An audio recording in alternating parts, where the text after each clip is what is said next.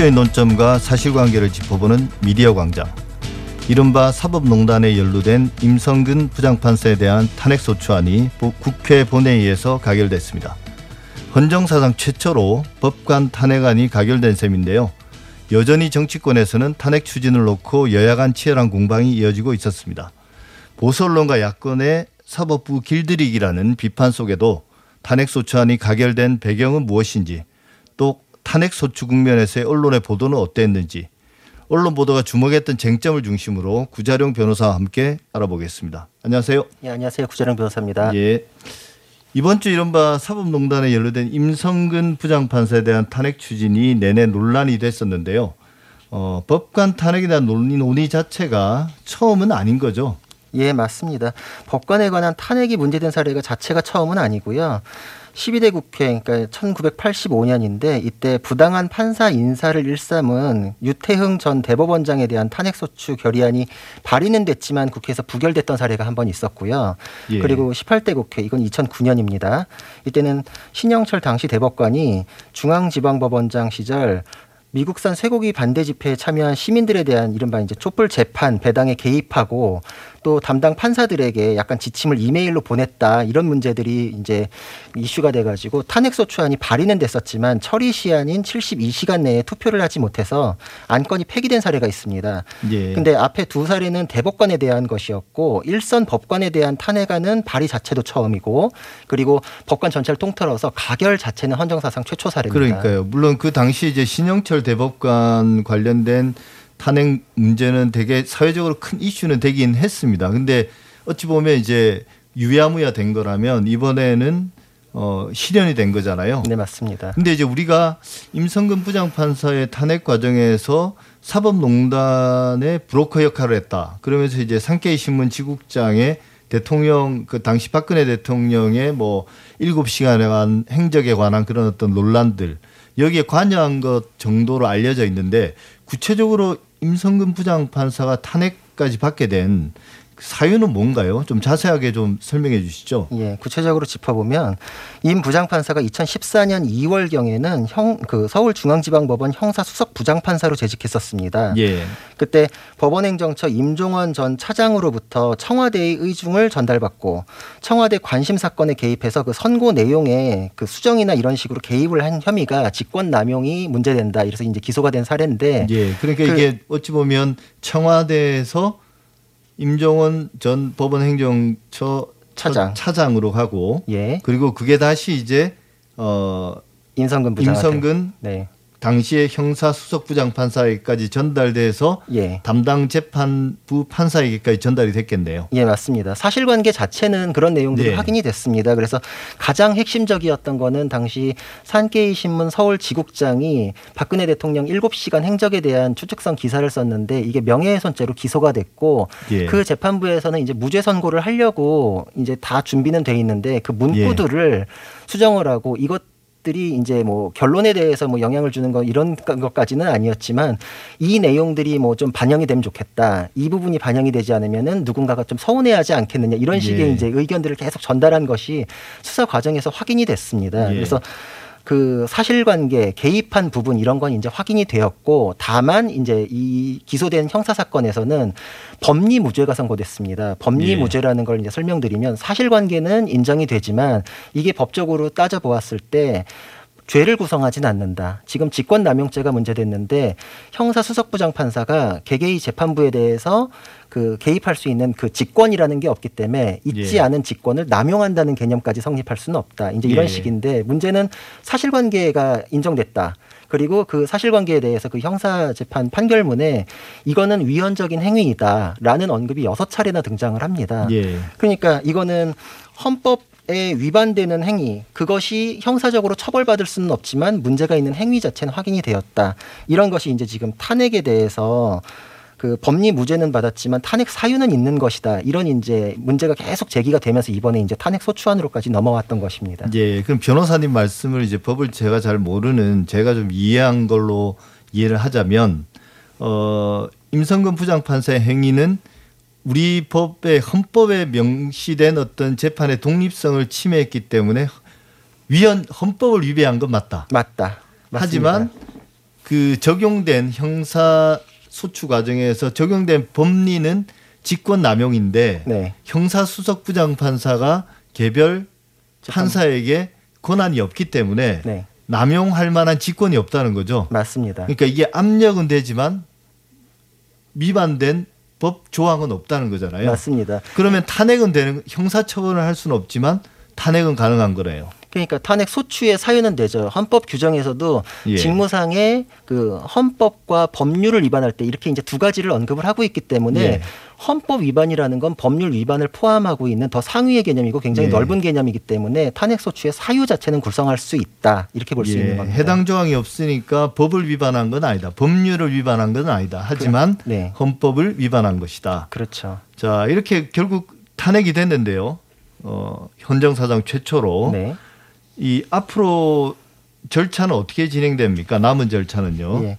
국회에서 탄핵안이 가결되면 탄핵 소추가 됐다 이렇게 표현하는데 이거는 이제 형사 사건에서 검사의 기소에 해당합니다. 예. 그럼 이제 재판부에 이제 재판 형사 재판 열리는 것과 대등한 개념으로 헌재에서 이 소추안을 받아서 심리를 하고 탄핵 여부에 관한 이제 의결을 하게 됩니다. 예. 그래서 헌법재판소에서는 정족수를 살펴보면 아홉 명의 재판관 중에 7인 이상이 출석하고 그 이제 7인 이상의 정족수를 채운 상태에서 6인 이상이 탄핵 이 맞다라고 의결을 하면 탄핵이 됩니다. 3분의 2네요. 그렇죠. 예. 굉장히 이 정족수는 법률의 위헌 심판에도 똑같은 정족수를 적용하는 거를 알 수 있거든요. 예. 그러니까 탄핵도 굉장히 정족수가 가중돼 있고 높은 수준인 거를 알 수 있습니다. 예, 이게 처음 있는 일이니까 네. 어, 헌법재판소도 상당히 부담을 느끼긴 마찬가지일 텐데요. 네.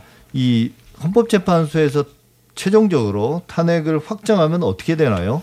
가장 중요한 효과는 당연히 공직으로부터 파면당하는 효과입니다. 예. 그리고 헌법 65조가 탄핵으로 파면당하더라도 민형사상의 책임이 면제되지 않는다 이렇게 규정을 하고 있습니다. 그렇기 때문에 탄핵이 모든 책임의 마무리가 아니라 오히려 책임의 시작이다 이렇게 볼 예. 수 있습니다. 그래서 그 탄핵에 따르는 부수적인 법률상의 그 제약들도 그대로 따라붙게 되는데 어, 변호사법 5조 보면 변호사 결격 사유로 이게 규정이 돼 있기 때문에 파면이 되면 탄핵에 의해서 이제 파면이 되면은 예. 5년간은 변호사로 개업할 수가 없고요. 예. 그리고 그 국가공무원법을 보면은 마찬가지로 파면되는 사람은 5년간은 공무원이 될 수 없도록 규정하고 있습니다.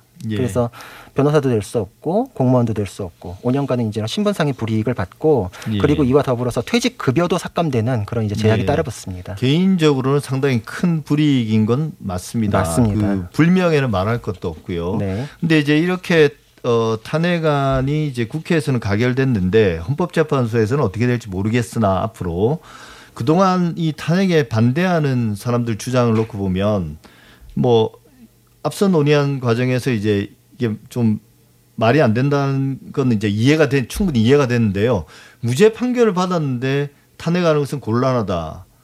이걸 이제 지난달 2심에서 무죄 판결을 받은 신광열 부장 판사 이분도 연루된 분이잖아요. 맞습니다. 그렇게 주장했고 이게 이제 결국 자기 이야기도 하지만 임성근 부장 판사 탄핵 소찬 발의를 이제 겨냥한 건데 그렇죠. 본인의 일이기도 하고 맞습니다. 이게 임성근 부장 판사의 일이기도 한데 그리고 이제 임 부장판사의 변호인 역시 입장문을 통해서 재판부가 무죄를 선고했는데 탄핵이 요청되는 거는 어, 헌법 위반이 그렇게 심각한 건 아니지 않나 이렇게 이야기를 했습니다. 어떻게 돼, 이해해야 될까요? 유죄 판결 유무에 따라서 탄핵 소추의 가능성이 달라질까요? 헌법재판소 판단할 때. 네, 뭐 앞에 그 언급하신 부분들은 사실 법적으로 조금 다른 부분도 있긴 하지만 일단 마지막 그 질문에 집중해 가지고 설명을 드리자면 예. 결론적으로는 형사 사건 유죄 판결 여부 이거랑 탄핵 소추의 가능성 여부가 직결되지는 않고 탄핵 절차는 형사상의 유죄 판결을 선결적으로 요구하지 않습니다. 예. 그리고 절차 자체가 형사상 문제만을 대상으로 하고 있지도 않은데요. 이거는 과거 사례 보면 알 수 있다시피 노무현 전 대통령 탄핵 사건 때는 심지어 형사상 문제가 제기되지도 않았었거든요. 그렇죠. 그리고 박근혜 대통령 같은 경우에는 형사상 죄책에 대한 부분이 탄핵 사유 핵심 쟁점이긴 했으나 그때 당시에 기소되지도 않은 상태였고 아직까지 재판이 이어지고 있잖아요. 그렇죠. 이제 예. 이제는 끝났지만 예. 예. 아, 그렇죠. 지금 예, 대법원 확정 그렇죠. 이제는 있어요. 끝났지만 그러니까 형사 재판은 굉장히 뒤에까지 이제 진행됐고 그 전에 탄핵이 먼저 됐거든요. 예. 그렇죠. 그러니까, 예, 그러니까 이게 두 개가 직결되고 뭐 선결적인 문제 이런 것이 아닌 거를 선례에서도 알 수 있고 그리고 이 제도적인 부분을 살펴보면 또 그 이유를 알 수도 있습니다. 탄핵이라는 것이 정치와 법의 결합 지점이거든요. 예. 그래서 헌법 역시 직무 집행에 있어서 헌법이나 법률을 위배한 때 이거를 탄핵 사유로 규정하고 있지 형사상의 위법 행위가 있을 때 이렇게 하지 않고 있어요. 예. 그리고 형사상의 유죄 판결이 있을 때 이렇게 사실 범위를 얼마든지 줄일 수 있지만 저 그렇게 하지 않은 것은 예. 그거는 헌법의 그 재정권자들이 그 결단을 내린 거였거든요. 예. 그러니까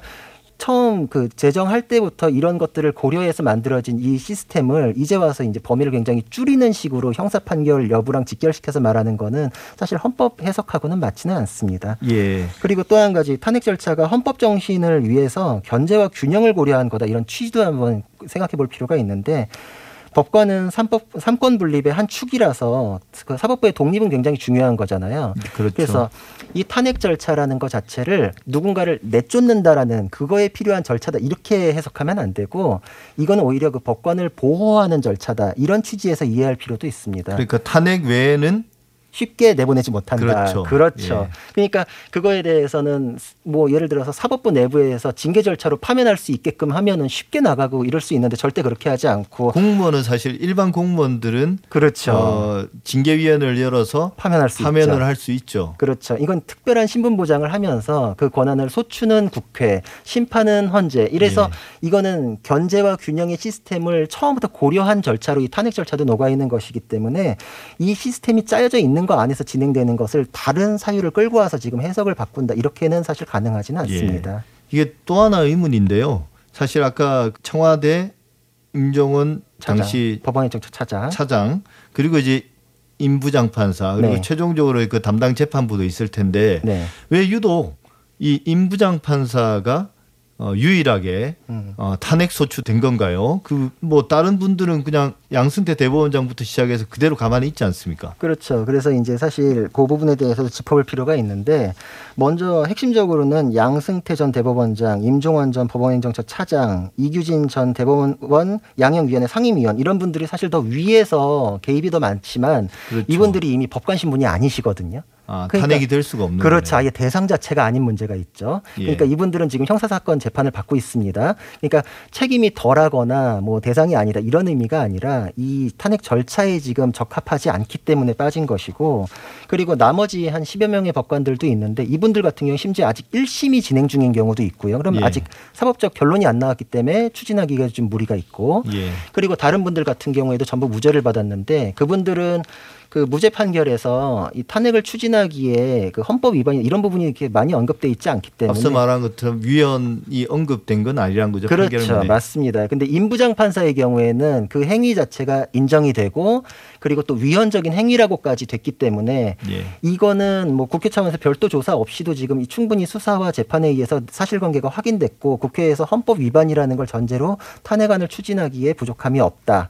예. 그렇게 해서 이제 임부장 판사가 언급이 이제 됐고 거기에 이제 같이 그 재판에 그 영향을 받았던 실제 담당 재판부의 부장 판사도 같이 언급이 됐었습니다. 근데 이 사람 같은 경우엔 소극적으로 이제 그런 조언이나 이제 의견들을 받았다. 근데 그걸 가지고 뭐 결론을 뒤집었다기보다 이제 그 가담의 정도가 낮다. 그리고 이탄희 의원이 추진할 때 처음에 두 명을 같이 하겠다 그랬을 때 민주당 내부에서도 범위를 넓히는 것이 오히려 논란이 많고 위헌성에 대한 얘기가 더 많을 수 있으니 그 위헌성에 대한 시비를 좀 최- 최소화해가지고 진행하는 거 적절한 범위는 임성근 부장판사까지 다 이렇게 결론을 내린 걸로 지금 알려지고 있습니다. 예. 그러니까 이분의 어떤 지위, 그러니까 그렇죠. 현직 부장판사라는 지위 때문이기도 하고 이 부분이 했던 행위의 위헌성도 명확하기 때문에 네. 이 부분이 이분이 이제 탄핵 소추의 첫 번째 대상이 된 건데 네. 그러면 남은 분들도 재판이 1심 재판이 마무리되면 탄핵될 수 있는 사법농단에 연루된 판사도 있겠네요. 가능성은 열려 있습니다. 예.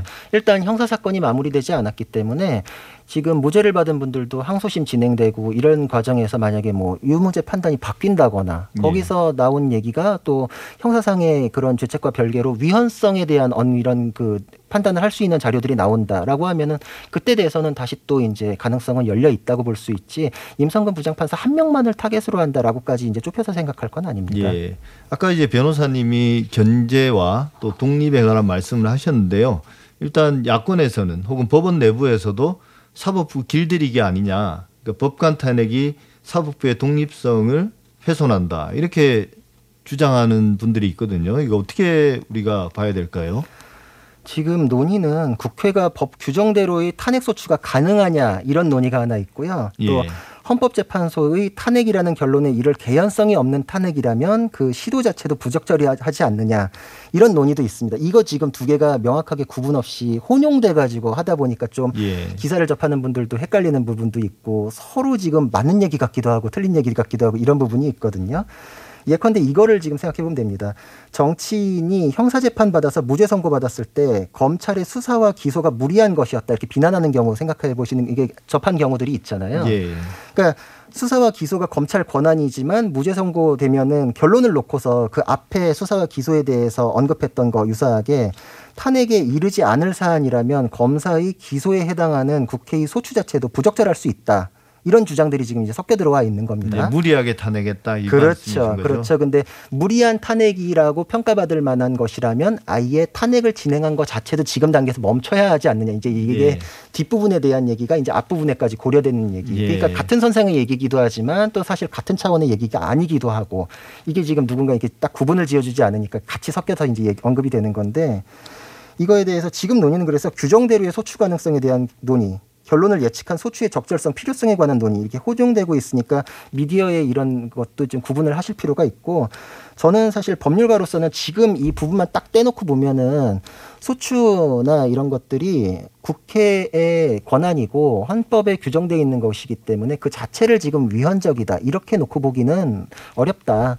그걸 가지고 지금 당연히 뭐 하면 안 된다라고까지 이제 확정적으로 얘기하는 거 그거는 좀 과하다는 생각은 드는데 이것도 지금 이 한 부분만 놓고 뭐 이야기를 마무리할 것은 아니고 이게 지금 진행되는 그 앞 뒤의 얘기도 살펴보고 맥락까지도 파악할 필요는 있다고 생각이 됩니다. 예. 지금까지 흘러온 것이 견제인지 훼손인지 이것은 맥락도 봐야지 나중에 좀 평가가 활- 이제 완료가 되지 않을까 이런 생각이 듭니다. 예. 지금까지 구자룡 변호사였습니다. 오늘 말씀 감사합니다. 예, 감사합니다.